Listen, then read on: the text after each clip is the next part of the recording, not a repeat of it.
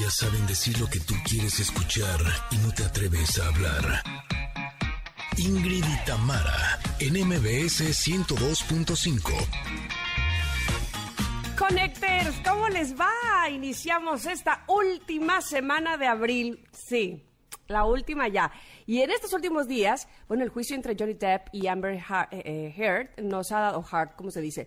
Nos ha dado mucho tema de conversación. Hemos visto videos y fotos y hemos sabido que más o menos cómo va la cosa. Sin embargo, nuestra coach, Carla Lara, va a poner sobre la mesa este tema. Si es tóxico, no es amor, justo para identificar cuando las relaciones sacan lo peor de las personas. Familia, ¿cómo están? Muy buenos días. Excelente lunes para todos ustedes. Oigan, hace unos días eh, vi la obra Siete veces Adiós, dirigida por Alan Estrada. No, no, no, de veras está súper padre, súper recomendable, es como muy original. Por eso platicaremos con su protagonista, la actriz Fernanda Castillo, que nos hablará de su experiencia en esta puesta teatral. Y tuvimos un fin de semana deportivo muy feliz gracias a la actuación de Checo Pérez en el Gran Premio de Emilia Romagna, donde nuevamente subió al podio al ganar el segundo lugar de la competencia. Y de esto y más, por supuesto, nos hablará nuestro querido amigo Paco Ánimas y Connectors. Pónganse abusados, ¿eh? Porque hoy los vamos a invitar al Tecate Emblema que se llevará a cabo el 13 y 14 de mayo.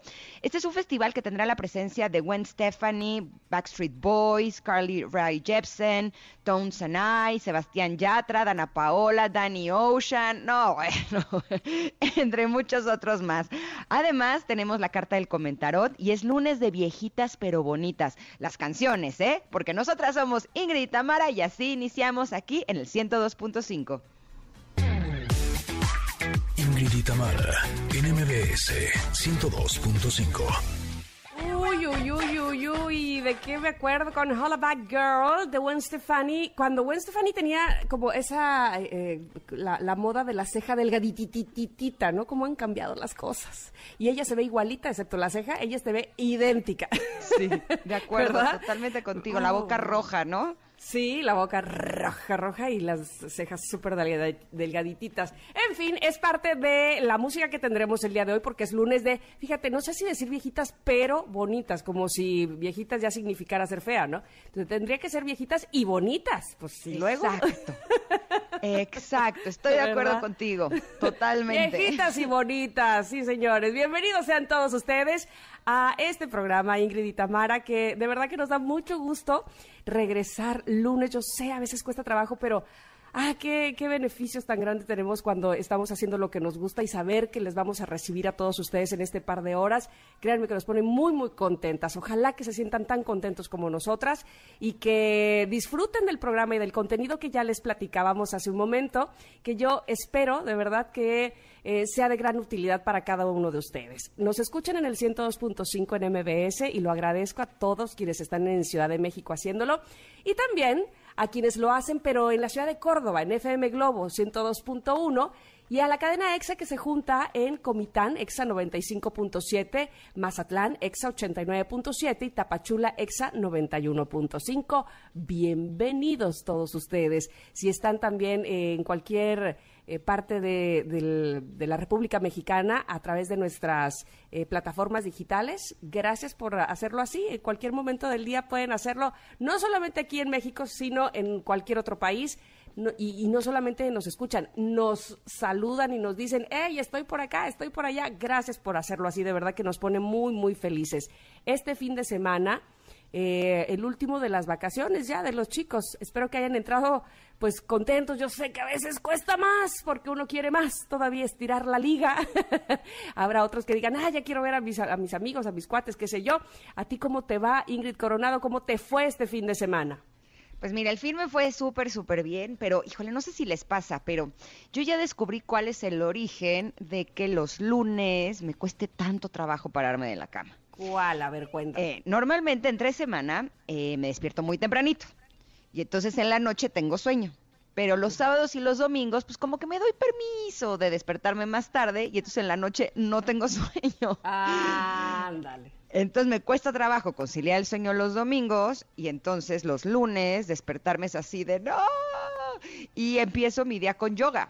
Entonces, de hecho lo hice muy bien porque así me obligo, ¿no? Pero todas las mañanas de los lunes es así de no, no quiero ir a mi yoga. Y es de, a ver Ingrid, acuérdate, cuando ya estás allá, ya te gusta. Sí, nunca te arrepientes de haber ido. Exacto, nunca estoy ahí y digo, ay, ¿para qué me paré de la cama? Lo que pasa es que sí, creo que necesito como un empujoncito. Entonces estoy agarrando valor eh, para ver si logro sábados y domingos despertarme también temprano. Lo que pasa es que me encanta despertarme tarde y estoy en esa pelea. qué rico. Es que es delicioso. Te voy a decir que mi hora natural es las nueve de la mañana. Ajá. Esa es como mi hora natural en donde ya abro los ojos así solita. El punto es que a las 7, 6 de la mañana, pues sí, son varias horas antes. ¿Tú cuál es tu hora natural? Sí, como a las 8, 8 y media.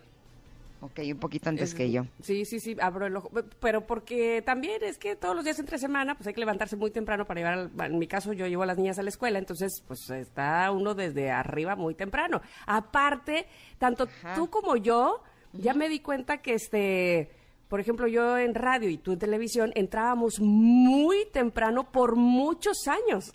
Entonces, como que pues ahora nos viene un poco bien, o no un poco, muy bien, digamos, pues unas horitas más, ¿no? Porque además antes entraba a las 9 ya maquillada, ya entro a las 10 y no siempre tengo que estar maquillada y cuando me arreglo tampoco es que me ponga pestaña postiza, ¿no? O sea, digamos que me doy una manita de gato para estar presentable y ya. Por eso eso cambia mucho la cosa. Pero bueno, el día de hoy, eh, además de que estamos muy muy contentos de poder recibirlos a todos ustedes, tenemos pregunta del día. Así es que ahí les voy con oh, todo antes de que se nos haga más tarde. Eh, aprovechando que es lunes de viejitas y bonitas, eh, queremos saber si ustedes recuerdan cuál fue el primer disco que tuvieron. O sea, queremos saber si son de la época de los CDs, de la época de las plataformas digitales o si son de la época de los LPs. Acetatos long play, como quién sabe quién. Eh, ¿Tú cuál fue tu primer disco, Tam? Confiesa. Mira, yo te voy a decir, eh, pues tanto long play como CD, yo creo que más bien esa edad en donde me compré uno y otro, porque convivieron juntos el acetato y el CD, fue por ahí del 88, y me acuerdo que compré el, CD, el Forever Your Girl de Paula Abdul, fue mi primer CD que yo compré. Paula Abdul, que me gustaba muchísimo. Y por esa época, no recuerdo si fue el primer LP, pero casi puedo creer que sí, el Timbiriche Sinfónico, que muy pocas veces he visto que alguien más lo tenga y yo, quién sabe dónde habrá quedado, seguro en casa de mis papás, pero este ese ese fue mi LP, el primer tititito que compré yo, yo, yo, yo, porque mis papás evidentemente pues compraron otros o mis hermanos también tenían otros, pero yo, Paul Abdul y Timbiriche Sinfónico. ¿Y tú? Híjole, yo estoy casi segura que mi primero fue LP, eh, pero de los chiquitos, de los acetatos como chiquitos. Sí, sí. Y creo que era el de burbujas. Ándale. de Odisea Burbujas, ¿te acuerdas? Odisea Burbujas, la canción Mimoso Ratón y así. Sí, sí, sí, sí. Entonces creo que esas fueron de las primeras. Este, después sí tuve de Timiriche, tuve de Parchís.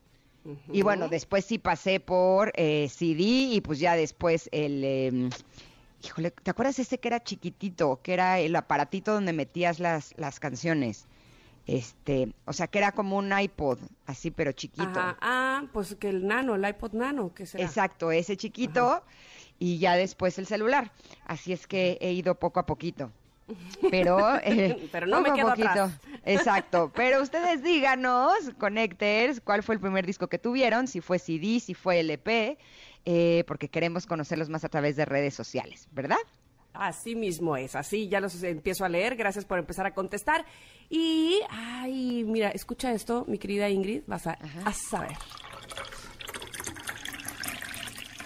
¿Qué mm, tal? Hasta medio ¿Qué tal? ¿Verdad que sí? Oigan, conoce los nuevos purificadores de agua MAVE. Visítanos en Plaza Satélite y Galerías Coapa, donde los expertos te van a asesorar con la mejor solución para tu hogar. Con los purificadores MAVE tendrás el agua más simple, segura y además siempre al alcance en tu cocina. ¿Cómo la ves? No, hombre, es una maravilla porque además solo abres, te sirves, cierras y disfrutas. Así de simple. Y la buena noticia es que puedes obtener hasta un 30% de descuento directo en tu purificador de agua, meses sin intereses e instalación gratis. Disfrutar se hace más fácil. Mave, qué delicia, ¿no? Ya lo sé. Que, y, con este calorón, ¿ustedes cómo van allá? no, bueno, ¿qué te cuento? O sea, ya a esta hora estamos este, en, en los 30, creo ya. A ver, déjame ver. Este, híjole, no sé de ustedes, pero aquí ya nos hace falta una lluviecita que ustedes sí han tenido. Sí, estamos a 29 grados eh, a esta hora 10 de la mañana. Fíjate que aquí sí ha llovido un poco y eso nos mantiene un poco más refrescados. Pero lo que sí me ha estado pasando, que no me había pasado antes, es que normalmente cuando me despertaba me tomaba un té. Y ahora tengo muchísima sed y me tomo yo creo que como medio o un litro de agua, así para hidratarme, porque siento que en la noche es de tanto calor que amanezco deshidratada. Así es que esta opción de Mave es un gran, una gran opción para ti. ¿Te parece si nos damos un corte y regresamos con el comentarot? Sí, vámonos a un corte y regresamos rápidamente. Somos Ingrid y Tamara en MBS. Es momento de una pausa. Ingrid y Tamara en MBS 102.5.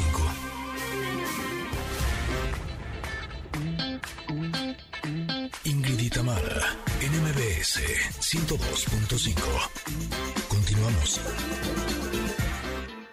Pues es lunes y los lunes también tenemos comentarot. Eh, la carta que elegí el día de hoy tiene que ver con eh, todas aquellas personas que están como yo, que les costó mucho trabajo levantarse. en esta carta hay una imagen de una como parecería como fogata de la cual sale su fuego así bien chulo del centro y ¿No lo viste así? así? Sí, sí, bien chulo, bien chulo lo vi. Así bien chulo su fuego así del centro. así bien rojito, bien chulo. Y eh, la parte de alrededor tiene como algunas plantitas que están saliendo como alrededor del fuego, bien abundante. Salen hasta como algunas gotas y en la parte de arriba tiene dos manos que están como recibiendo la energía de ese fuego. En la parte superior hay una luna que parece que también está em, pues con mucha energía. Y esta carta se llama Soy una fuente de energía inagotable y dice lo siguiente. Mi poder se encuentra en el momento presente. Los obstáculos no existen, son solo una percepción de tu mente. El universo en el que vives te ama y quiere lo mejor para ti. No hay nada que no puedas ser, hacer o tener. Despierta. Tu poder reside en el momento presente. Solo estando aquí y ahora puedes conectar con la fuente de energía eterna que eres. Cuando estoy presente, la magia sucede. ¡Tarán! Eh, ahora sí que no sé de qué todo podemos hablar de esta carta. Eh, me gusta mucho desde el principio eh, que nos habla de que somos una fuente de energía inagotable, porque muchas veces creemos que nuestra energía viene de qué tanto dormimos, de si estamos cansados o descansados de acuerdo a las actividades que tuvimos en el día de si eh, que comimos. Y sí, todo eso puede influir un poco en la energía que tenemos, pero realmente nuestra energía como tal eh, lo aprendí en el curso de Gaby Vargas y también lo he leído a través de muchos eh, estudios, muchos libros, incluso lo han descubierto también los científicos de HeartMath, que son unos científicos que se han dedicado a estudiar el corazón, que la mayoría de nuestra energía se encuentra justo ahí, en el corazón y que podemos acceder a ella de acuerdo a si lo abrimos o lo cerramos. Eh, normalmente cuando hemos estado en algunas situaciones que son como difíciles, lo que tendemos es a cerrar el corazón y nos ponemos una armadura ¿no? Para protegernos de que no nos vuelvan a lastimar. Y lo que no nos estamos dando cuenta, y justo yo lo eh, descubrí, eh, ahora sí que, que me consta, es en aquellas situaciones en las que las cosas estaban realmente complicadas en mi vida, eh, te juro que sentía que me habían drenado. O sea, esta sensación que tuve esta mañana de que decía, ay, qué flojera despertarme, pero era así, ay, qué flojera despertarme. Ingrid, acuérdate que el yoga te encanta. Listo, me paré. Pero podría decir que durante muchísimos años era así de, no me puedo parar de mi cama y lloraba y sufría y tenía que tener 550 mil métodos y sistemas y, y, ¿sabes? O sea, realmente sí era un sufrimiento total despertarme de la cama porque me sentía drenada de energía. Y eh, justo a través de, todos estos cursos que tomé, eh, me di cuenta eh, de que sí realmente está en el corazón y depende de qué tanto lo abrimos y qué tanto lo cerramos, porque además cuando hay situaciones difíciles creemos que al cerrarnos estamos protegiendo y la realidad es que no nos estamos protegiendo de absolutamente nada, porque cuando tenemos nuestro corazón abierto estamos perceptivos, por lo tanto tenemos la oportunidad de alejarnos de aquellas situaciones que nos pudieran lastimar. Si traemos una armadura es algo así como que no nos estamos eh, dando el chance de sentir. Y si no sentimos, estamos en situaciones, en lugares y con personas que nos están lastimando. Y entonces es un círculo vicioso en el que podemos estar y a veces es mucho, muy difícil salir. Así es que aquí eh, la buena noticia es que cómo mantenemos nuestro, eh, nuestro corazón abierto. Bueno, pues muy fácil. Primero reconociendo que cuando nos sentimos drenados de energía es cuando lo estamos cerrando. ¿No? Y en ese momento lo único que tenemos que hacer es darle la instrucción a nuestro corazón y decirle, corazón, ábrete. Y al ser consciente de ello, sí, ya sé que suena este como que ay, ajá, así de fácil. Pero sí, te lo juro, si aprendemos a mantener nuestro corazón abierto y perceptivo todo el tiempo, podemos acceder a esta fuente de energía inagotable que es nuestro corazón y sentirnos más energetizados que nunca. Tú, Mitam, ¿cómo, cómo escuchaste las palabras de esta carta? Bueno, bueno, bueno, fíjate que me gusta mucho y me voy a centrar ahora en la parte donde dice los obstáculos no existen, no solo son solo una percepción de tu mente y en esto de vivir el presente, porque hay quienes se ubican mucho en el pasado, en todo aquello que... Eh, que no dejamos atrás, ¿no? Que aunque pasó atrás, no dejamos atrás y lo traemos constantemente a nuestra mente. Ya, ya la semana pasada yo este, hablaba también de eso, ¿no? De cómo sigues en ese mismo círculo y loop y, vuelves a traer tu piedra y la, y la cargas y te la pones y te la vuelves a caer, pero habrá otros que yo también creo que yo también voy mucho hacia allá, de vivir en, eh, en el estrés de lo que podría pasar, ¿no? Del futuro. y, y, y, cuando a mí me preguntan este, algunas características de mí, yo digo, ay, es que yo soy bien aprensiva porque este, qué tal que pasa esto, que el otro, que aquello, y entonces este, aprensiva de cosas que aún no pasan y que probablemente ni siquiera pasen, ¿no? Pero ya estás pensando en aquello que no te da paz en tu presente. Eh, y para bien o para mal, es decir, me gusta futurear porque soy una chava o me he descubierto desde muy niña que me encanta idealizar y pensar y voy a hacer esto y voy a hacer lo otro y planear, ¿no? Pero, insisto, también irme al futuro a qué tal que pasa o que no pasa. Oye, y entonces eh, no, te, no te hace o no te permite vivir lo que está pasando en este momento que si fuera problemático, si fuera algo que no eh, te gustara, pues qué mejor que enfrentarlo lo más pronto posible para salir de eso, ¿no? Y si es lindo y si, y si es, eh, no es problemático, sino al contrario, es algo bonito, pues no lo estás disfrutando por pensar o en el atrás o en el delante, ¿no? En el ayer o en el mañana. Así es que esta es una buena carta, me parece a mí, esta que ha sacado para el día de hoy, justamente el lunes, para el inicio de semana, para desde hoy disfrutárnoslo pasan tantas cosas en el mundo. Justamente hoy estaba pensando precisamente en eso eh, mientras me bañaba.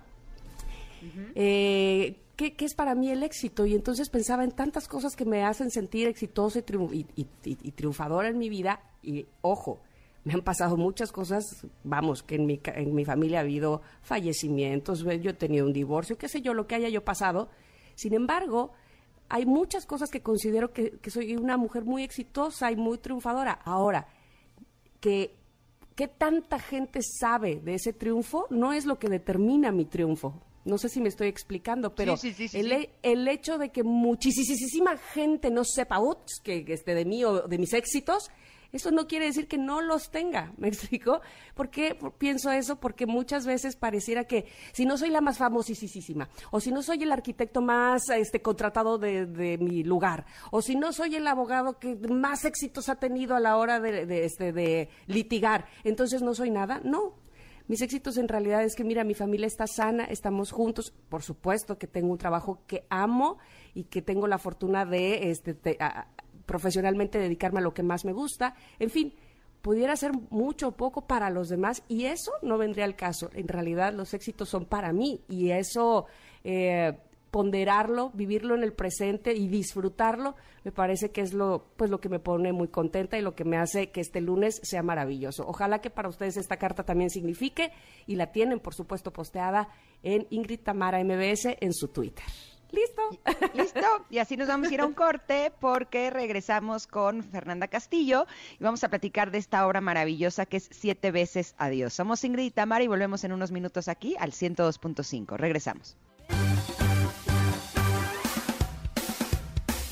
Es momento de una pausa. Ingrid y Tamara, en MBS 102.5.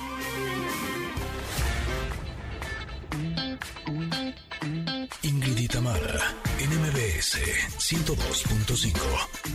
Continuamos. Bueno, bueno, bueno.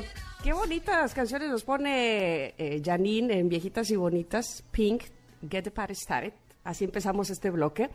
Oigan, y eh, me da mucho, mucho gusto recibir en el programa siempre a gente muy talentosa que tiene cosas importantes y, y, sobre todo que nos van a poner muy felices eh, para compartirnos a todos nosotros. Es el caso en este momento de la entrevista que tenemos a continuación porque hay una obra que se llama Siete veces a Dios, que yo sé, Ingrid, que tú ya la fuiste a ver y me platicarás junto con nuestra invitada, por supuesto, de esta maravillosa obra. Está con nosotros Fernanda Castillo. Bienvenida, Fernanda. ¿Cómo estás?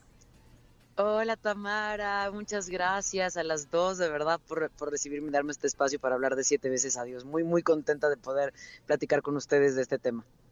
Me encanta que estés para que nos digas tú que estás ahí viviéndolo en el escenario, que has regresado, que estás con Alan Estrada, con Janet Chao, en fin, me vas a decir todo el elenco. Eh, ¿De qué va Siete veces a Dios y cómo es que llegaste justamente a esta obra de teatro? Mira, Siete veces a Dios es una creación de Alan. Eh, un día me, llama, hace tres, bueno, hace tres años se juntaron eh, Alan, Salvador Suárez, Janet Chao, Vince Miranda y, planearon hacer un musical eh, del corazón roto que estaban viviendo en ese momento y decidieron empezar a, construir siete veces a Dios. hace unos meses Alan me habla y me dice, ¿te gustaría poder poder entrarle a esta historia. Yo había visto un taller de, de, justo de lo que estaban armando y le dije, bueno, más que feliz, ¿no? Pensar en, construir esto con mis amigos de tantos años. Em, y, la verdad es que eh, Siete veces a Dios es, es, es un musical atípico porque nosotros no cantamos, los actores que estamos en escena, que somos Gustavo Egelhaf, eh, César Enríquez y yo, no cantamos, pero hay una banda y un, y un grupo de cantantes que están alrededor de nosotros, eh, que hacen el... Ay, yo la perdí. ¿Tú también? Yo también la perdí. Fernanda, oh, oh bueno, yo le sigo platicando, así. A ver, cuéntanos. en lo que, reconectamos con ella. Te voy a decir a mí qué me pasó. Eh, me hicieron la invitación por parte de Alan Estrada para ir a esta obra y cuando te dicen te invito a un musical, uno piensa que es un musical, ¿no? Eh, que van a estar los, los actores en escena, que van a, exacto, que van a estar cantando y bailando. Y a mí, honestamente, me gustan mucho los musicales. Y yo creo que en México estamos teniendo eh, la oportunidad de disfrutar de musicales de la más alta calidad, pero pensé que era algo así. Cuando llegué al teatro y me senté, vi que eh, había en la parte del centro una como plataforma de madera y alrededor había músicos. Dije, ah, caray, esto ya es diferente, ¿no? Cuando empezó, se me pone la piel chinita y se me hace un nudo en la garganta. Te juro que nada más de acordarme lo que vi en este espectáculo, porque es algo completamente distinto de lo que esperas ver, ¿no? porque empiezan a tocar los músicos y a cantar los cantantes, que por cierto, el soundtrack es original, es oh. compuesto por ellos para la obra, y te juro que me daban ganas de parar la obra y decirles, ¿dónde lo puedo comprar? Hoy que estábamos, que estábamos hablando de los CDs, porque realmente están buenísimas las canciones. Ahí estás, ¿verdad, Fer? Ahí estás, Fer. Perdón que nos perdimos.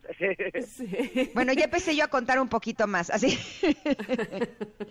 Qué bien. Pero síguenos contando tú. Es, es esta pareja que está, no sé dónde nos quedamos, pero es, esta pareja que está en, la crisis de los siete años, intentando reconectar con un ejercicio que, que, que propone él, eh, de decir, bueno, vamos a revivir los siete momentos más importantes que hemos tenido como pareja para que recordemos quiénes somos.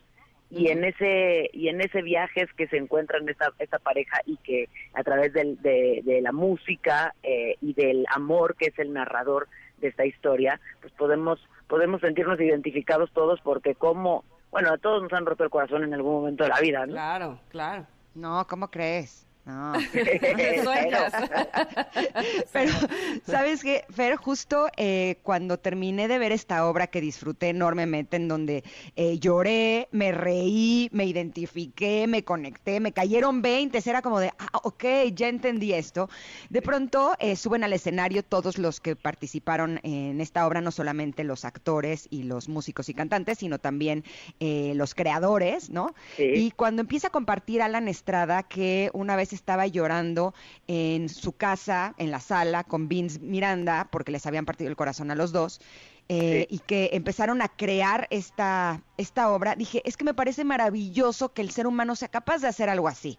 El hecho de que a través de sus propias experiencias y sus dolores, en lugar de quedarse en el azote y en el drama, como acostumbramos a hacer generalmente, ellos decidieron transformarlo en arte y tocar el corazón de las demás personas a través de esta obra. Y quiero decirte, Fer, que tú estás fantástica, estás extraordinaria. Realmente eh, he seguido tu trabajo y me gusta mucho lo que haces y aquí eh, haces un trabajo maravilloso. ¿Cómo ha sido para ti hacer esta obra en donde también tienes que tocar tú con tus emociones? Porque también te vi eh, movida y conmovida. Sí, es, es, es, brutal, la verdad. Mira, para mí por principio es un regalo, porque poder construir, como dices, eh, junto con mis amigos de hace 23 años, eh, algo tan importante para ellos, ya, ya eso, eso me llena el alma y me hace que me suba al escenario con una responsabilidad y con un honor enorme. Eh, pero entrar en una compañía, de verdad, me sigue pasando. Llevamos más de un mes de funciones y yo en el en la parte final que no no vamos a spoilear mucho verdad pero eh, en esta escena final en que estamos todos en el escenario y que de repente nos, nos seguimos soltando llorando por la enorme conexión creo que hay un una honestidad en el trabajo y un y un y un compromiso de equipo sentimos todos que estamos como en una red de amigos, en que estamos tomados de la mano subidos a ese escenario. Entonces, vulnerabilizarte y tocar tus emociones es muy fácil porque sientes que estás contenido por el de al lado, ¿no? No solo por mis compañeros actores, sino por, por todos los que estamos encima del escenario, que hacemos este viaje juntos. Entonces, es muy fácil, de repente, nosotros mismos nos pasa que es como de por qué, porque sigo llorando si ya me la sé y yo le estoy actuando.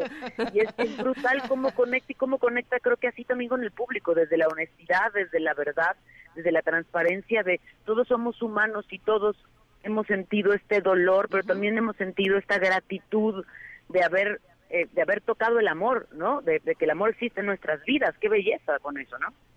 No, qué, maravilla que los conmueva a ustedes, es decir, eh, que sea tan conmovedor para el actor que evidentemente eh, no, no hay de, eh, otro resultado sino conmover al público también y, sentirnos dentro, ¿no? Ah, yo, yo en este momento quisiera como reconocer, ¿no? Como quiero reconocer a Alan, porque atreverse a escribir, y digo atreverse este, con todo respeto, a escribir un musical que me parece a mí que eh, tiene toda una estructura no solamente teatral, sino evidentemente la, música tiene que llegar bien en el momento indicado y, canciones y música original. De verdad que es, es de héroes, muy bien por Alan. Es un, es un valiente y es un creativo y es un, mira, yo, yo lo conozco, éramos bailarines, Alan y yo, hace 23 años cuando cuando yo lo conocí y me acuerdo que decía, yo voy a empezar a, a videar mis viajes para acordarme y después los voy a subir y con eso eso voy a hacer que la gente viaje más y, yo decía como es en serio esto no existe es un tipo que construye sus sueños es un tipo al que yo admiro profundamente y al que siempre he admirado porque es alguien eh, que sueña cosas y las construye y hay que ser muy valiente para eso. Y rodearse de un equipo de gente tan talentoso y tan eh, tan en contacto con sus emociones es padrísimo. También también eh, juntar a un equipo que sea eh, afín es es bien es bien difícil.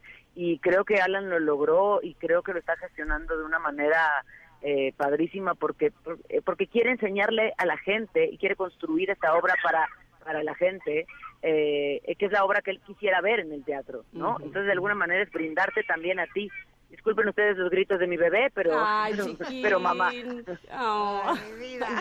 Ya, ya vamos a dejar a su mamá. Este, estamos muy emocionados nosotros de tenerte, por supuesto, de que nos cuentes. Y qué sensibilidad, como decías, sí de Alan, pero evidentemente de todo, de todo el elenco que participa en Siete veces Adiós. ¿En dónde, Fernanda, los podemos ver?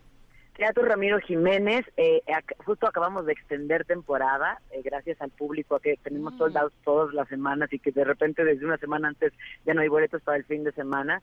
Entonces estamos viernes eh, a las a las nueve de la noche, sábado cinco y ocho y media y domingo a las cinco. Eh, pueden conseguir sus boletos en línea, siete veces adiós.com, eh, sin ningún cargo ni ninguna comisión en el Teatro Ramiro Jiménez. Hasta el 12 de junio se extendió la temporada. Oye, Fer, les decía eh, cuando te perdimos que Sí. algo que me enamoró también de esta obra es el soundtrack, eh, Sí. que según sé es un soundtrack eh, original, que realmente las canciones fueron compuestas para esta obra. ¿Hay eh, opción de que podamos escuchar ese soundtrack en algún lugar? Ahora sí que se, ¿se puede comprar el CD. No, ya, lo- ya se está trabajando, ya se está trabajando en ese en ese disco que todo el mundo además pide porque además sale de ahí con las canciones grabadas en la Sí. piel, que eso está padrísimo. Janet, Ajá. Janet y Vince hicieron un trabajo, y Alan también hicieron un trabajo increíble a la hora de esas canciones. Eh, pero se pueden, hay muchas en el Spotify de, de Janet y de siete, en la cuenta de Siete veces Adiós, que pueden, pueden bajar algunas de las canciones que son cantadas además por Alan, por Vince y por Janet.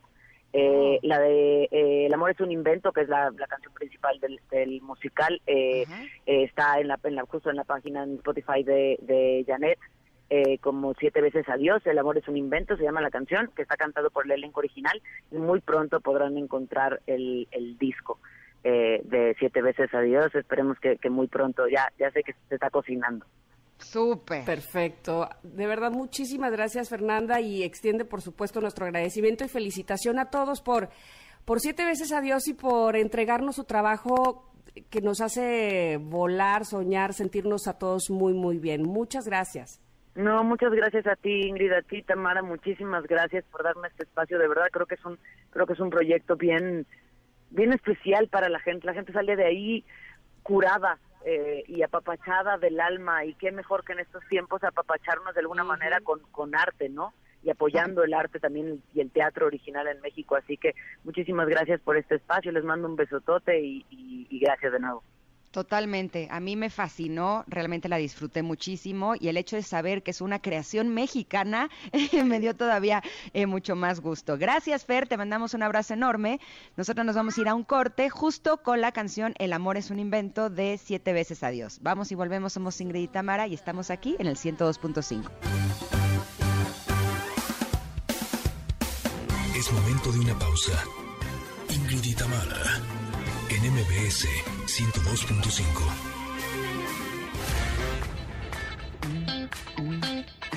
Ingrid y Tamara, en MBS 102.5. Continuamos. Adrenalina y emoción deportiva con Paco Ánimas. Paquito querido, ¿cómo estás? Muy buenos días. Buenos días, Ingrid. Buenos días, Tam. ¿Cómo están? Muy Muy bien, ¿y tú? tú. Felices de poder recibirte en este programa. Muy contento de estar con ustedes una mañana más eh, para hablar de la información deportiva. Y es que el fin de semana estuvo movidísimo en materia deportiva. Arrancamos, si les parece, con Checo Pérez, que vive su mejor momento en. Fórmula 1 y apunta más alto que nunca, ¿no? Y cuéntanos, cuéntanos, ¿cómo le fue en el Gran Premio de Emilia Romagna? Fíjate, el piloto de Red Bull inició en gran forma la temporada 2022 de esta Fórmula 1 con una pole position y dos podios consecutivos en cuatro carreras. La imagen de verlo ya en el podio a Checo se está haciendo una costumbre y es que el mexicano arrancó de gran manera su segundo año con Red Bull en cuatro carreras suma en la temporada 2022 de la gran eh, carpa, pues Checo ya consiguió su primer pole position en Fórmula 1, suma dos podios, firmando así su mejor inicio de temporada en 12 años que ya tiene en la Fórmula 1. Esta evolución de Checo eh, en Red Bull pues es notoria y hoy el piloto de 32 años luce mucho más cómodo con su monoplaza en comparación del año pasado, donde tardó un poco en adaptarse a su nuevo auto. Esto le permite vivir su mejor momento en la Fórmula 1, pues además de estar instalado en el tercer lugar mundial de pilotos con 54 puntos, Pérez se ha convertido en un candidato a ganar carreras o al menos a estar en el podio. La verdad es que gran, gran arranque de temporada de Checo. Turquía sin duda, sin duda fue el punto de quiebre para el progreso de Checo Pérez que viene desde las 11 carreras más recientes que se han disputado en la Fórmula 1. En ese lapso, si no es abandono, como sucedió en Arabia Saudita, eh, el mexicano ha terminado dentro de los cuatro, de los cuatro mejores, sumando cinco podios en dicho lapso. Así que la verdad es que Checo haciendo las cosas muy bien, incluso más adaptado al nuevo formato de la Fórmula 1 que su compañero de equipo, Verstappen, ¿eh? Ay, me da mucho gusto. Honestamente se ve sus ganas, su, eh, su entusiasmo, su ímpetu. De verdad lo hace con corazón. Me, da mucho gusto que... Y, además que trajera, no es que trajera, pero digamos que pusiera en el punto, en el ojo del huracán, precisamente la Fórmula 1, ¿no? Y hay muchos niños ahora que por supuesto lo vitorean y le aplauden y demás, que lo sienten como un gran ídolo. Sí, definitivamente es un ejemplo para nuestro país de superación, de cómo ser persistente y eh, pues de lograr cosas importantes. Ojalá y tenga una gran temporada, que siga con este gran paso y que por supuesto haga una temporada histórica eh, Checo Pérez en la Fórmula 1. De ahí nos vamos a la jornada 16 del fútbol mexicano que movió todo, todo, todo en el tema de las posiciones. Actualmente ya cambiaron los que serían los cuatro calificados del el torneo. Eh, Tigres y Pachuca sabemos que ya tienen su puesto asegurado. Hoy por hoy el Puebla, a pesar de la derrota con Necaxa 1 por 0, sigue en el tercer lugar de la tabla. El Atlas de Guadalajara se mete al cuarto lugar y estaría calificando directo si el torneo acabara hoy porque derrotó al Toluca cuatro goles a dos. América de visitante le pegó 2 por 0 a Tigres. El equipo de Pachuca venció 3 por 0 a Monterrey. Mazatlán derrotó 2 por 0 al equipo de FC Juárez. Las Chivas le pegaron a Pumas 3 goles a 1. Cruz Azul en caída libre perdió ante el equipo de San Luis 1 por 0 en el Azteca. León empató con Santos 1 por 1 y empató Cholos con el equipo de Querétaro 2 por 2. En las posiciones, el Cruz Azul estaba en cuarto, cayó al sexto lugar de la tabla. Y miren, los quedábamos por muertos hace algunas jornadas, tanto América como, como el equipo de Chivas están subiendo en posiciones. América hoy por hoy es quinto lugar de la tabla está oh. prácticamente a un punto del Atlas de Guadalajara. Una combinación de resultados podría ser incluso que el América calificara directo en el campeonato. Y Cruz Azul cayó a la sexta posición y ya le pisan los talones las chivas rayadas de Guadalajara. Entonces, el cierre va a estar espectacular este fin de semana que viene porque viene la jornada 17 del campeonato.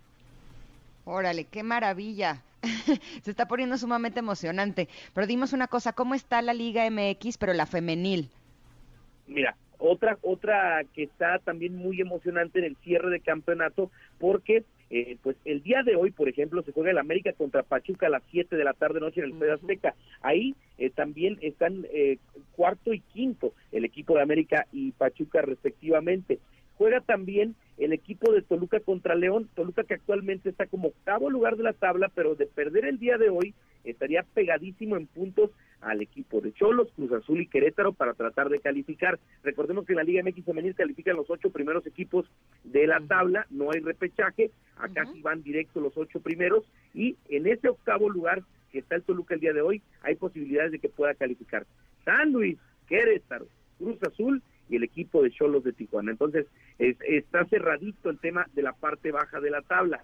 Y en la parte alta, hoy se juega el clásico regio, que para muchos en la femenil es el clásico nacional o el partido más importante, eh, según marcan las plantillas de la Liga MX femenil.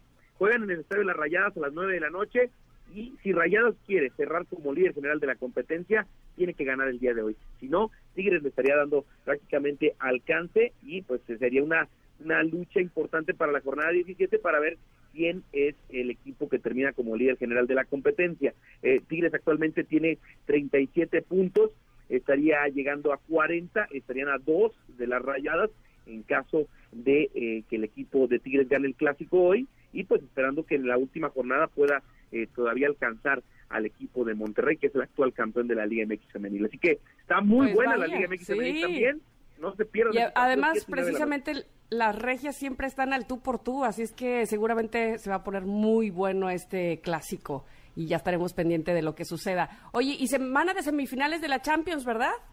Es correcto, se vienen las semifinales de la Champions martes y miércoles y también la ida de la CONCACAF Liga de Campeones, Pumas eh, enfrentando al Seattle Saunders, ambos equipos perdieron en, en sus respectivas ligas previo a esta final y pues ahora habrá que estar muy al pendiente tanto de las semifinales de la UEFA Champions League como también de eh, la participación de Pumas ante el equipo de Seattle en la final de ida, ¿no? De, de ida de este campeonato. ¿Cuándo juegan en las semifinales? El miércoles es el Liverpool contra el Villarreal a las eh, 2 de, la tarde, tiempo de México. Eh, será el partido de la semifinal de la UEFA Champions League entre el equipo de Villarreal y el equipo de Liverpool. Y estará jugando eh, también en la semifinal el equipo del Manchester City contra el Real Madrid el día de mañana a las 2 de la tarde. Semifinales de ida es en Manchester, es en Liverpool y después vendrán las vueltas en España para saber quiénes serán los que avancen a la gran final de la Champions. ¿Tu pronóstico? Ay, yo creo, yo quiero que pase el Real Madrid, pero la verdad es bien complicado que le gane al City. Y en el lado del Liverpool, el Villarreal, por más que nos ha sorprendido, creo que el Liverpool es el favorito para avanzar a la final. Vamos a ver si se terminan por dar estos resultados. Por lo pronto, será una semana también de mucha información deportiva y aquí estaremos el próximo lunes platicándolo con todos ustedes lo que suceda. ¿Y cuándo es la final, Paco? 28 de mayo. Ok, perfecto. Para yo tener mi agenda lista, porque aquí esto se convierte en todo un estadio. Esta semana, vaya a pasar. Mañana, Para irme organizando con tiempo, ¿no? y la próxima semana son las vueltas, el 3 y 4 de mayo. Eh, son los partidos de regreso. Y el 28 de mayo es la final de la Champions. Dos de ah, o sea, ¿hay doble semifinal? Sí, claro. Ah. Qué bueno que me avisas. Para seguirme organizando. Exacto. Exacto, cuatro equipos y ya, bueno, al final, evidentemente pasan dos. Muchísimas gracias, Paco. Te escuchamos el próximo lunes. Que tengan un excelente inicio de semana. Gracias por escucharnos. Y pues ahí me siguen en las redes sociales, arroba Paco Ánimas, para seguir platicando del mundo deportivo. Perfecto, así lo haremos. Gracias, nos escuchamos la próxima semana. Nosotras vamos a ir a un corte comercial porque tenemos la segunda hora de este programa que se llama Ingrid y Tamara y está en MBS. Volvemos. De una pausa. Ingrid y Tamara en MBS 102.5.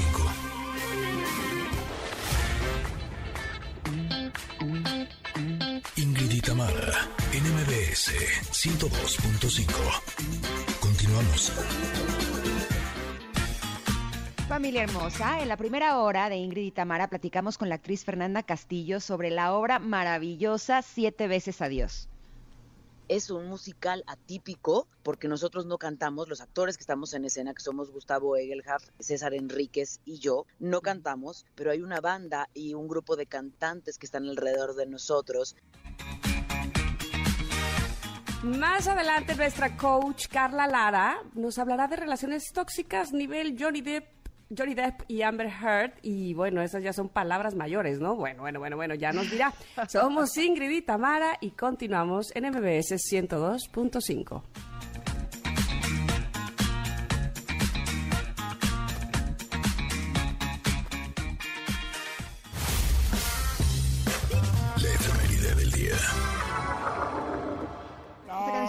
se llama Dream a Little Dream of Me, es de Ella Fitzgerald, ya que un día como hoy, pero de 1917, nace esta gran estrella, quien junto con Billie Holiday y Sarah Vaughan está considerada como la cantante más importante e influyente de toda la historia del jazz y en general de la canción melódica popular de Estados Unidos. Ella era conocida también como Lady Ella, la reina del jazz y la primera dama de la canción. Híjole, su voz es, mm. o sea, Aquí dice que compite con Billy Holiday y Sarah Vaughan, pero no, yo digo que ya ganó.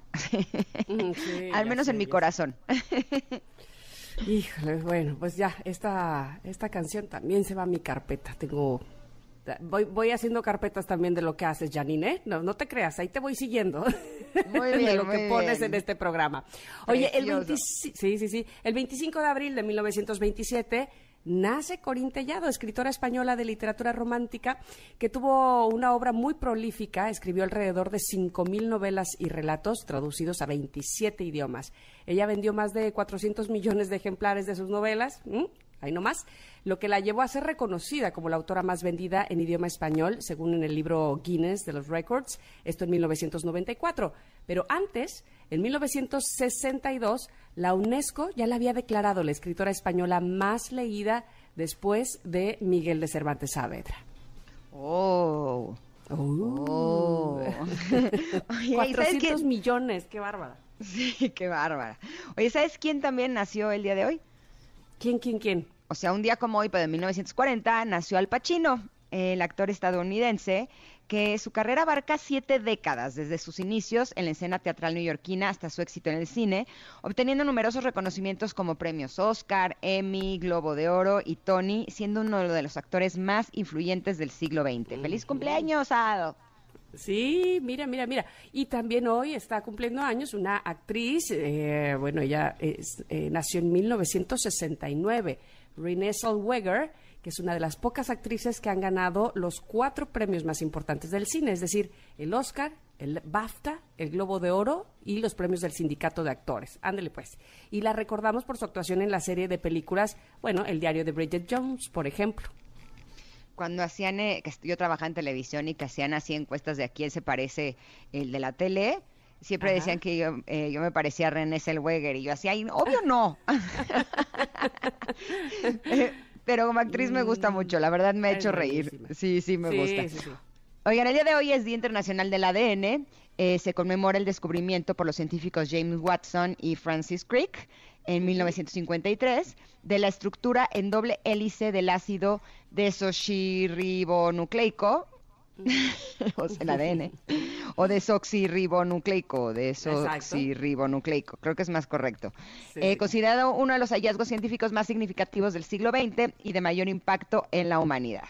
Muy bien. Oigan, y Día Mundial del Paludismo. Eh, se conmemora con el objetivo de poner en relieve la necesidad de invertir continuamente en la prevención y el control de esta enfermedad de la malaria, como también se le conoce. Eh, el día de hoy también es Día Mundial de los Pingüinos, eh, ya que el 25 de abril y el 20 de enero se lleva a cabo la celebración del Día Mundial de los Pingüinos. Estas dos importantes efemérides fueron propuestas con la intención de aumentar la conciencia sobre la preservación, protección y cuidado de estos peculiares y hermosos animales. Mm, me encantan. Sí, sí, sí, pingüino lover, yo también, sí, me encanta. Algún día quiero ir a conocerlos, así. Dicen que está bien padre en el acuario de Veracruz hay pingüinos y la verdad es que es muy, muy linda esa parte del acuario. Bueno, toda, evidentemente, pero esa... ¿Con ese calorón? sí, es que hay diferentes... Eh, ¿Cómo se dirá? Como ecosistemas dentro del acuario, ¿no? Entonces ahí los mantienen súper fríos este, y es muy, muy lindo verlos ah. cómo se echan sus chapuzones y todo bien padre. Pero oh. oigan, ya les habíamos platicado y les quiero repetir para que no pierdan esta oportunidad. Bancaya esta app ofrece más que una, bueno, ofrece muchas cosas, es más que una tarjeta de débito, porque tus ahorros generan rendimientos y entonces puedes hacer compras en miles de tiendas. Desde la app precisamente paga tus servicios como la luz y puedes hacer recargas de tiempo aire sin comisiones, pero además, además de todo, ganas bonificaciones en tu monedero Mi Chedraui al hacer el súper con tu tarjeta, ¿eh? ¿Qué tal? No, una maravilla. Todo esto y más es Bancaya. Descarga la app ya. Te recuerdo que Bancaya se escribe con B de banco, K de kilo e Y. Bancaya. Una maravilla. Y ahora sí, atención, es momento de llamar al 55 51 66 1025 para ganarse uno de los pases más cotizados que hemos tenido en este programa. Porque como cortesía de MBS 102.5 y OCESA, tenemos para ti un pase doble para el Tecate Emblema para el viernes 13 de mayo en el Autódromo Hermanos Rodríguez, donde actuarán Backstreet Boys, Carly Rae Jepsen, Tom Sanay, Dana Paola, Danny Ocean, Gwen Stefani, bueno, entre muchos otros más. Así es que la primera llamada que entre y responder una sencilla pregunta eh, tiene que ser un conector de hueso colorado de Ingrid y Tamara, ¿eh? De una vez les avisamos. Uy, me encanta, me encanta, me encanta. Entonces, 5166125 para que contesten la pregunta y se vayan, por favor, a disfrutar de este Tecate Emblema. Es un pase doble, así es que no van solitos y lo van a disfrutar seguramente mucho, mucho, mucho. Ya tenemos, ya tenemos una llamada. Bueno. Hola, buenos días. Hola, ¿quién habla? Enrique. Enrique, ¿cómo estás? Bien, ¿y tú, Tamara? Muy bien, muy bien, Enrique, aquí estaba esperando. A ver, ¿a qué hora habla Enrique? Oye, Enrique, dime una cosa, ¿estás escuchando el programa de hoy desde el principio o no? Eh, escuché a, la, a Paco Ánimas que dio los deportes. Ajá, ajá, ajá. Este, también lo de la obra de teatro que promocionaron. Ajá, ajá. Y este Bueno, a ver, Ingrid te tiene una pregunta. Ya veo que estás bien enterado de lo que ha sucedido el día de hoy. Así es que, Ingrid, ¿qué le vas a preguntar No, a Enrique? Pero a ver, primero queremos saber si escuchaste este programa desde sus inicios o si es desde el primer aniversario. ¿Hace cuánto que nos escuchas? Pues sí, desde el año pasado. O sea, de- desde el aniversario, ¿sí? Sí. Ok, entonces ahí te va la pregunta. Ah, ahí te va, ¿eh? Concentrancia. ¿Cuál fue el grupo invitado al primer aniversario de Ingrid y Tamara que también actuará el 13 de mayo en el Tecate Emblema? Eh, me parece que es un, los jacarosos o algo así. Ay, sí, son muy jacarandosos, pero por Sí, ahí sí, va, sí, por sí, ahí sí. va. Cerca, cerca, Este, cerca. Los rumberos, ¿no? ¡Exactamente! los jacarandosos, dice. Pues sí que son jacarandosos los rumberos. Muy bien, Enrique, me Sí, encanta. Llame, así. Pues ya sé, me encanta. Oye, no cuelgues, por favor, ¿eh? Porque es te van es a que tomar tocan muy bien y yo me acuerdo que eran muy jacarandosos. Pues sí, pues sí, todo viene al caso. Muy bien. No vayas a colgar para que te den bien tus boletos y disfrutes del Tecate Emblema con, bueno, grandes, grandes artistas que estarán ahí, como ya mencionaba Ingrid Coronado. Ay, Ingrid, me gusta regalar boletos y esas A cosas. mí ti también, felicidades, disfrútalo mucho, recuerda subir videos y así para que podamos vivirlo contigo, ¿va? Ya se Ya, fue. ya le están tomando sus datos. ya le están- Oye, deberíamos de instaurar que si su respuesta es creativa y nos hace reír, se la damos por buena. No, ya nos va a decir Janine que somos muy barco. No, no, no. Ay, pues sí, que hombre. Total. Oye, vámonos un corte, porque al regreso estaremos platicando de un tema sumamente interesante, ya que basado en el caso de Johnny Depp y Amber Heard, que debo decirte que ya le pregunté a Emiliano, Emiliano, ¿cómo se pronuncia? Ándale, ¿cómo ¿Heard o? Heard. Y me dijo que es Heard. Así me escribió H-E-R-D, pero haz boca de U cuando diga C, o sea, Heard. Heard. Oye, Eh, alerta a Amber con esta chica Amber, ¿eh? de verdad. Sí, sí, sí. Híjole, pues ya no sé qué decir. Y En fin. ambos, evidentemente. No, Exacto. No, no, no hay un roto para un descosido. Pero ya nos platicará, como bien decías, Carla, ¿no? Exacto, si es tóxico, no es amor. Vamos y volvemos, somos Ingrid y Tamara y estamos aquí en el 102.5. Regresamos. Es momento de una pausa. Ingrid y Tamara, en MBS 102.5.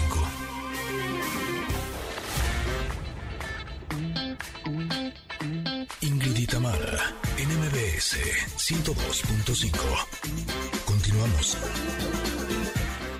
Bueno, estamos en Viejitas y Bonitas y por eso es que sale esta canción de Rihanna.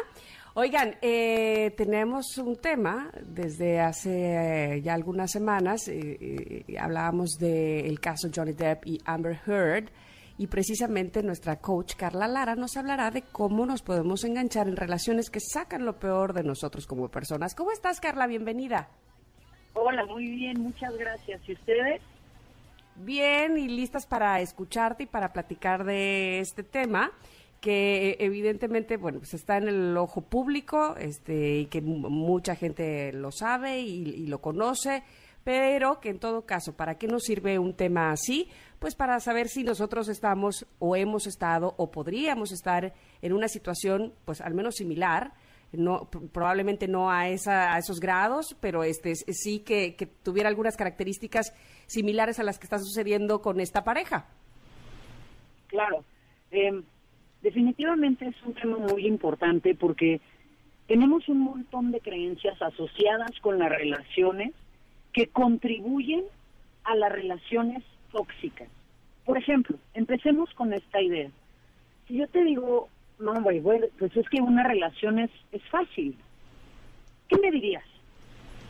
No. No, una relación es difícil. Es decir, desde esa sencilla idea es el riesgo de comenzar a normalizar comportamientos tóxicos, porque se nos hace muy fácil pensar que una relación es difícil.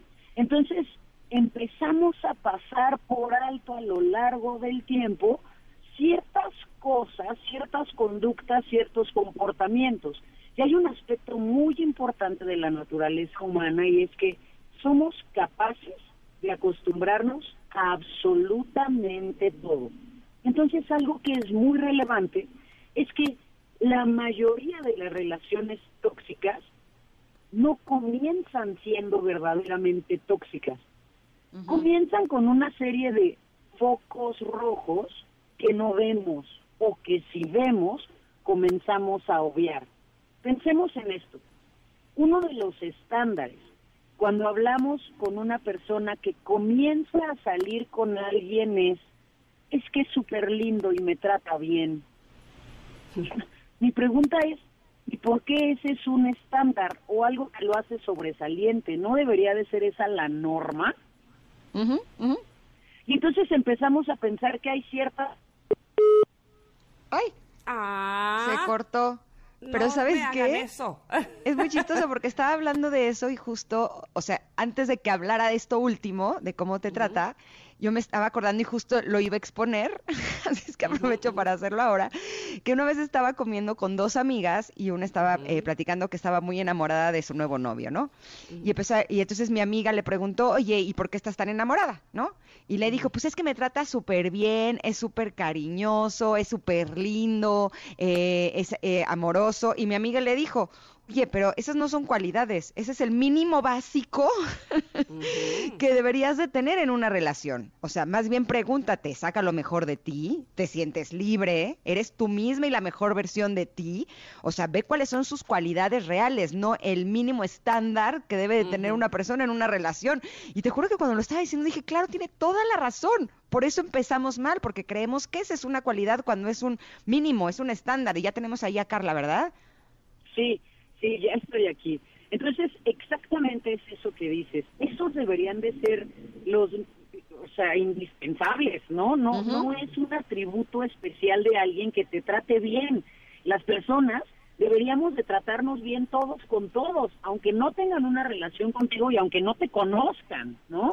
Pero bueno, entonces, para empezar a ponerle ciertos puntos clave a esto de las relaciones tóxicas, creo que nos haría bien tener como un cierto tipo de definición. Si bien es complejo definir las conductas humanas y meterlas en modelos, creo que nos pueden ayudar a darnos algunas ideas básicas. Entonces, mira, podemos decir que una relación tóxica es cualquier relación en donde no exista apoyo, no exista comunicación, en donde hay un constante conflicto, hay competencia y hay faltas de respeto. ¿Sabes Estos Carla? elementos, sí, Perdón, te- que, que te voy a interrumpir, pero ahorita que mencionaste justo eso me hace pensar. La relación tóxica empieza de nosotros hacia nosotros, ¿verdad? Es así el asunto. Por eso es que creemos que la otra persona tendría que eh, eh, hacer esa diferencia cuando nosotros no la hacemos con nosotros mismos, no nos damos respeto, este, no, no estamos eh, digamos, validando nuestras opiniones, no nos estamos tratando bonito, y entonces que venga otro y lo haga por nosotros, por eso es que lo tomamos como algo, uff, fuera de serie, ¿no? quizás ese es el punto más relevante al momento de hablar de relaciones tóxicas. Porque es altamente probable que una persona que entra en una relación tóxica es porque tiene una falta de autoestima y una falta enorme de amor propio. Y esto no es que sea culpa de las personas. Vamos a entender un aspecto muy importante de la naturaleza humana. Todas tus conductas de la vida adulta las aprendiste cuando eras muy pequeño. Si en tu casa tuviste un modelo de amor en donde había gritos, violencia o toxicidad, eso es lo que tú normalizas. Y entonces, ¿qué es lo que pasa cuando alguien, ay, me trata bien? Es tan increíble porque eso no lo has visto, que simplemente corres hacia ese tipo de relaciones con la esperanza de que alguien te salve de esa toxicidad. Pero no podemos olvidar que esa toxicidad es lo que tú sabes que es normal. Y entonces una tendencia natural de las personas es que repetimos patrones en la vida. Y es por eso que se vuelve tan relevante esto que tú dices.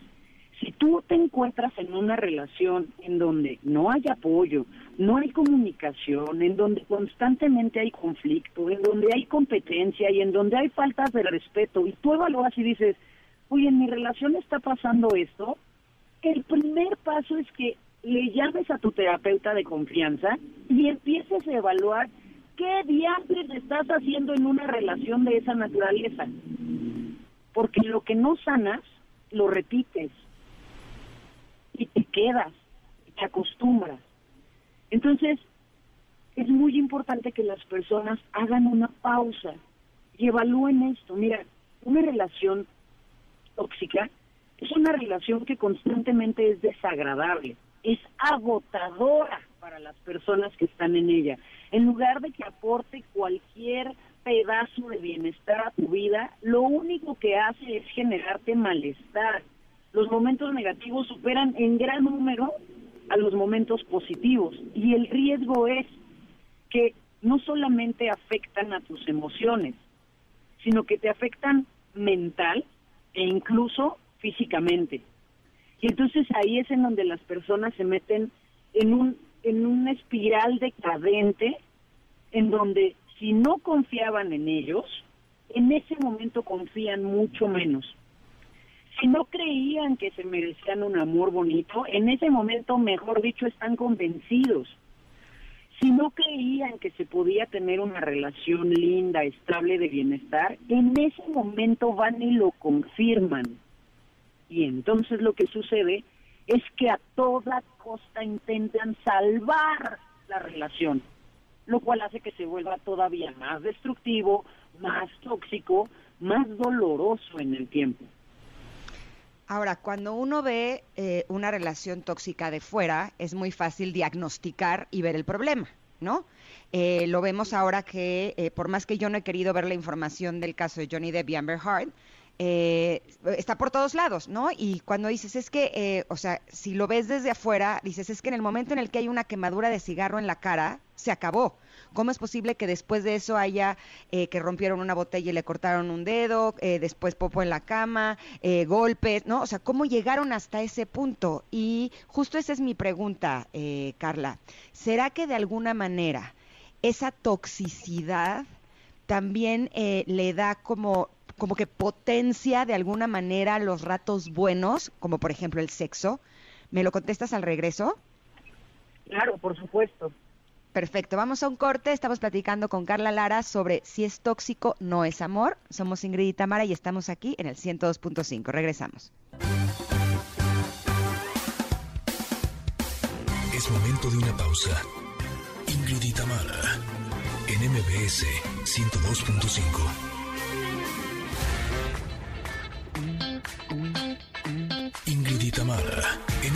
NMBS 102.5. Continuamos.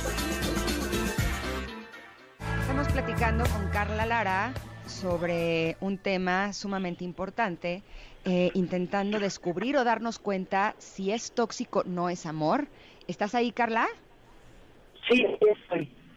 Perfecto. Eh, te dejé una pregunta antes del corte, eh, ya que les compartía que viendo algunas cosas eh, que han sucedido en el juicio de Johnny Depp y Amber Heard, ya que muchas veces cuando estamos en este tipo de relaciones lo confundimos con amor, esa es mi experiencia, corrígeme si estoy equivocada, Carla, eh, ya que estas situaciones duras, dolorosas, difíciles, violentas, eh, hacen que eh, las otras cosas, o sea, las cosas que podrían ser como positivas o agradables, se sientan más agradables justo por la comparación con estas situaciones dolorosas. Y una de ellas podría ser el sexo. Y eso podría llegar a confundirnos. ¿Tú lo ves también de esta manera, Carla? Sí, definitivamente tienes toda la razón en el momento en el que las personas entran en este tipo de relaciones, es tanto el anhelo de que las cosas estén bien y funcionen, que generalmente lo que hacen es que llevan a un punto máximo los escasos momentos de bienestar y empiezan a tratar de evadir lo que está mal. Mira, en realidad es que las personas somos maestros del autoengaño. Somos altamente capaces de cerrar los ojos ante las cosas que están mal y nos duelen y los lastiman y sabemos que necesitamos hacer cambios y somos expertos en poner el foco en las cosas que potencialmente significan que esto tiene futuro. Y eso resulta por la necesidad enorme que tenemos de amar y ser amados, que se combina con el punto principal, que es, claro, si tú no te amas, si tú no tienes un buen concepto con respecto al amor, va a ser muy fácil que te comprometas y que caigas en cualquier tipo de relación. Una de las cosas que es cierta es que las personas confunden cualquier porquería con amor. es tanto el deseo que de verdad es que las personas se dan en oferta a cualquiera, al peor postor muchas veces, pero se van con esta ilusión de que a lo mejor las cosas pueden mejorar. Tenemos esta este comportamiento típico de querer salvar a los demás. De, es que lo entiendo, es que la entiendo, está súper bien que entiendas a las personas, pero en realidad es que no deberías de estar en ninguna relación que no promueva tu bienestar. De lo contrario, puedes eh, empezar una carrera de terapeuta y volverte terapeuta de todas esas personas a las que entiendes. Pero eso no significa que deberías de estar en una relación de pareja con esas personas. Entonces, ah, perdón, dime. Carla, eh, decías hace un momento, este, y entonces las parejas viven con la ilusión de que esto se puede componer, ¿y se puede?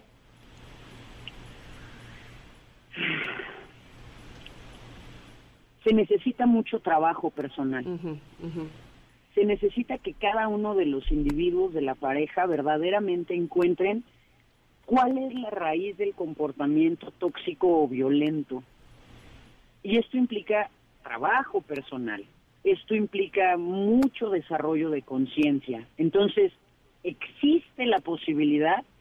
Sí, pero no se va a arreglar solo, no se va a arreglar por acto de magia no se va a arreglar nada más porque pues ya estamos embarazados y vamos a tener un hijo. No, se tiene que ir a la raíz del comportamiento y de la conducta para entonces entenderlo y sanarlo.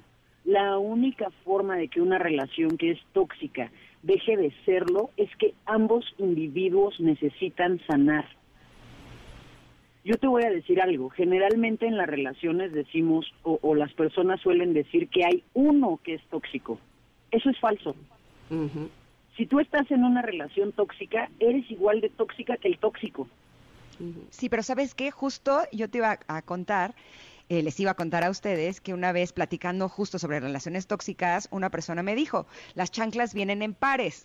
y me acuerdo que en ese momento me causó mucho enojo porque dije, oye, no, o sea, yo sí estuve en una relación eh, tóxica, pero yo no era tóxica, yo no le estaba haciendo a él lo que me estaban haciendo a mí, yo no estaba siendo violenta con él. Y esta persona me dijo, pero estabas siendo violenta contigo permitiendo eso. Y ahí es donde dije, ok, las chanclas vienen en pares. ¿Sí? Y, es durísimo, y es durísimo porque cuando estamos ahí es justamente el comportamiento de decir, bueno, pero es que yo yo voy a hacer lo mejor que pueda para que esta persona se dé cuenta y cambie. Mm, ¿Y por qué no cambias tú? Sí. ¿Y por qué no tú te amas a ti, te respetas a ti y, te eliges a ti? Mira, a veces pensamos que eh, darnos cuenta de una relación tóxica es muy difícil, lo que ya es que las cosas están muy avanzadas, pero en realidad es que no es así. Te voy a dar algunos tips que son muy claves, estratégicos, para que puedas evaluar en dónde estás en tu relación. Lo primero que es clave para mí es si dejas de experimentar alegría en tus días o cuando estás con esa persona. Eso es un elemento clave a evaluar para que empieces a considerar las posibilidades. Fíjate lo fácil que es. Si yo ya no experimento alegría cuando estoy con esa persona y en cambio me siento triste o me siento enojada o me siento ansiosa o me siento resignada a, pues bueno, ya no va a cambiar, esto es así, todos esos son indicadores de que algo está mal. Y de que estás empezando a jugar ese juego de toxicidad. Cuando tú, por ejemplo, empiezas a tener cambios drásticos en tu personalidad, por ejemplo, cambios drásticos en tus hábitos o en tu autoestima, para que el otro no se enoje. De cosas que pueden ser tan simples como empiezas a comer cosas que no te gustan para que el otro no se enoje, o dejas de comer cosas que te encantan para que el otro no se enoje, o dejas de vestirte como te gusta vestirte para que el otro no se enoje. Todas o de salir con tus amigas, ¿no? Sí, te responsabilizas por su estado de ánimo, ¿no? exactamente, tu responsabilidad es que la otra persona se sienta bien y esté feliz, o bien que no se enoje. Sí, sí. Ahí es en donde las cosas empiezan a ser dramáticas, ahí es donde las cosas empiezan a llevarte a este espiral decadente que hablábamos al principio, porque en esa búsqueda de que la otra persona no se enoje, tú te pierdes. Y si te pierdes, después cuesta mucho trabajo que te encuentres y que salgas de ahí. La razón por la que estas relaciones duran tanto y se vuelven esos ir y venir y cansado y quieres dejar, pero no puedes, es justamente por eso, porque a ti se te empieza a olvidar muy fácilmente quién eres. Por eso es clave, o sea, estés o no estés en una relación, busca saber quién eres, conócete, trabaja en ti, porque si tú sabes quién eres, si tú sabes lo que vales, entonces no vas a necesitar darte en oferta. Sí, sí, claro. Y de eso se trata todo. Mira, creo que el amor nunca debería costarnos la paz. El amor nunca debería costarnos nuestra alegría y no debería costarnos nuestra felicidad. Para mí es, es muy puntual. Si tu vida no es mejor de lo que era antes de estar con esa persona, entonces ahí no es. Fin.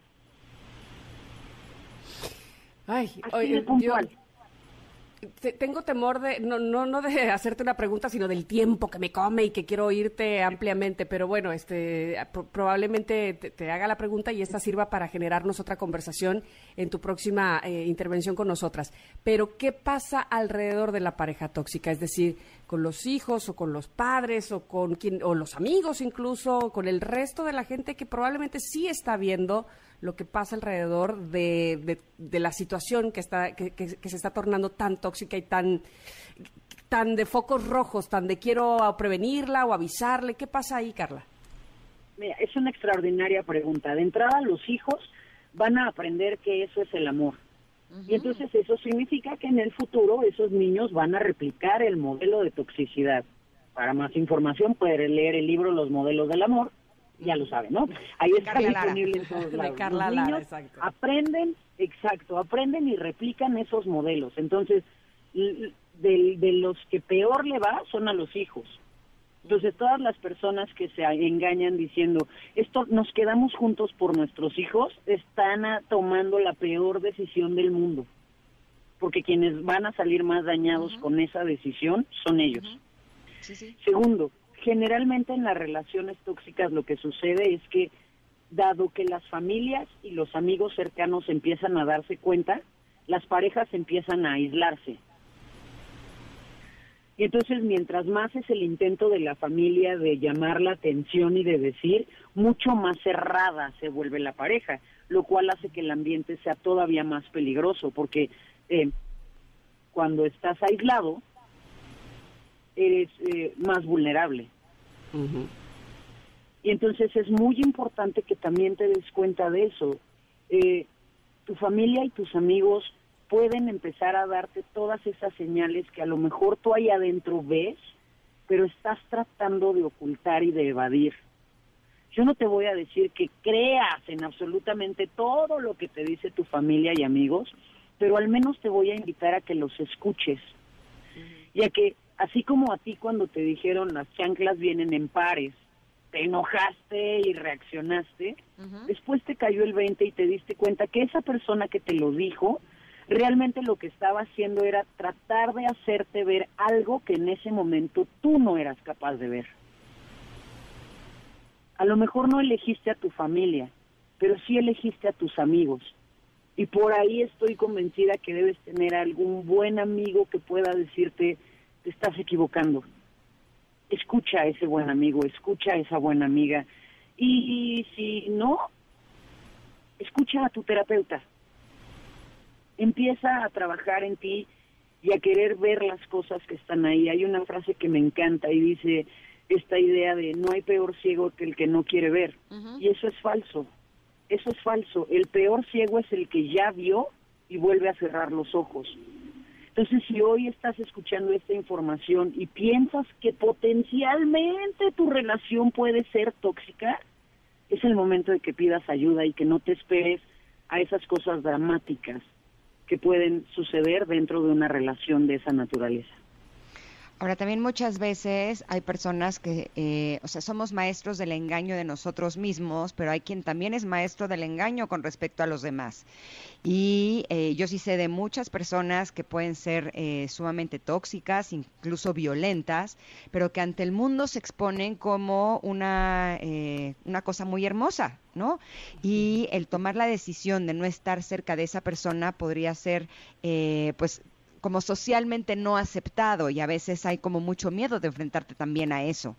Pero sin lugar a dudas, Carla, estoy eh, convencida, al igual que tú, que a medida que te vas amando a ti mismo, por un lado, empieza a dejar de ser tan importante lo que los demás opinen de ti, de tu propia vida. ¿No? Porque finalmente el único que tiene la responsabilidad de conducirse por una, una vida de alegría, de paz, de amor y de felicidad eres tú. Tú eres el único responsable de ti.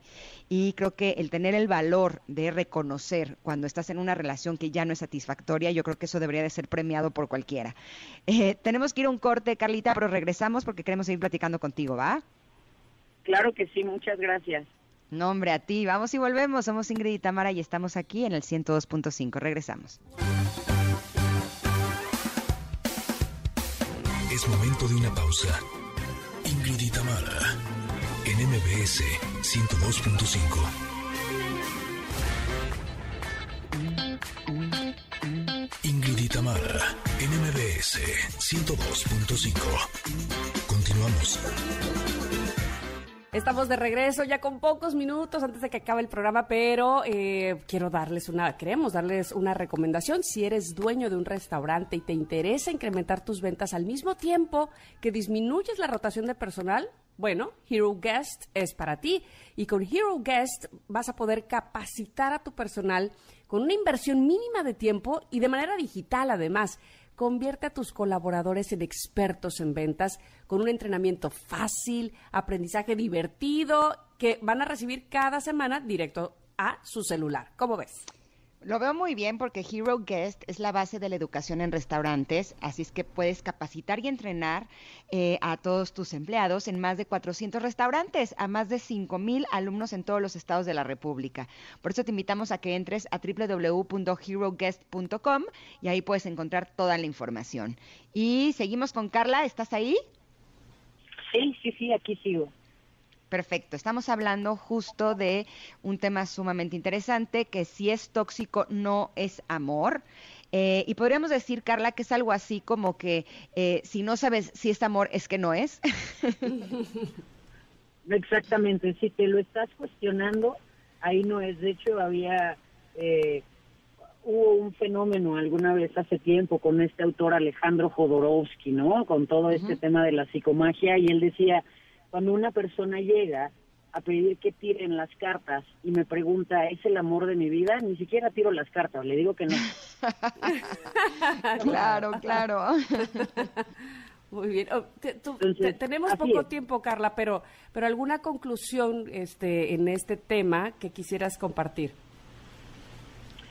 Creo que el principio sería ese. Mira, si tienes dudas eh, con respecto a tu relación, pide ayuda acércate a un profesional que pueda ayudarte, guiarte y que eh, te ayude a ver esas cosas que quizás tú no estás queriendo ver.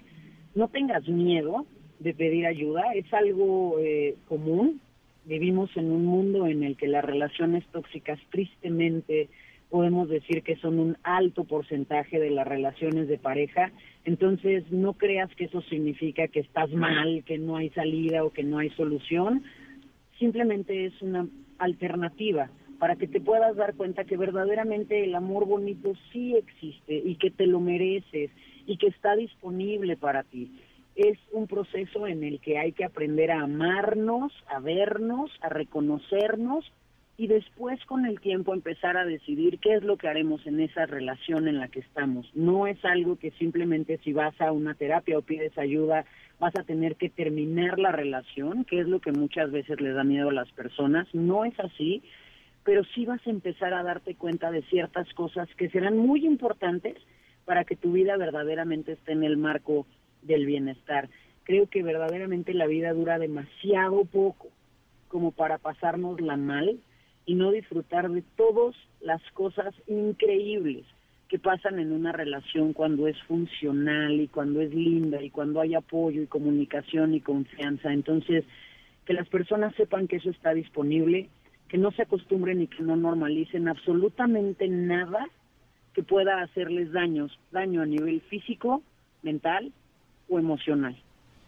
Una vez una amiga me estaba platicando sobre su relación tóxica y justo le sugerí eso, que sí, que sería bueno que fuera terapia, ¿no?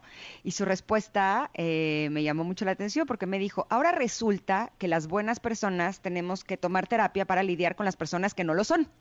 estaba muy enojada, ¿no?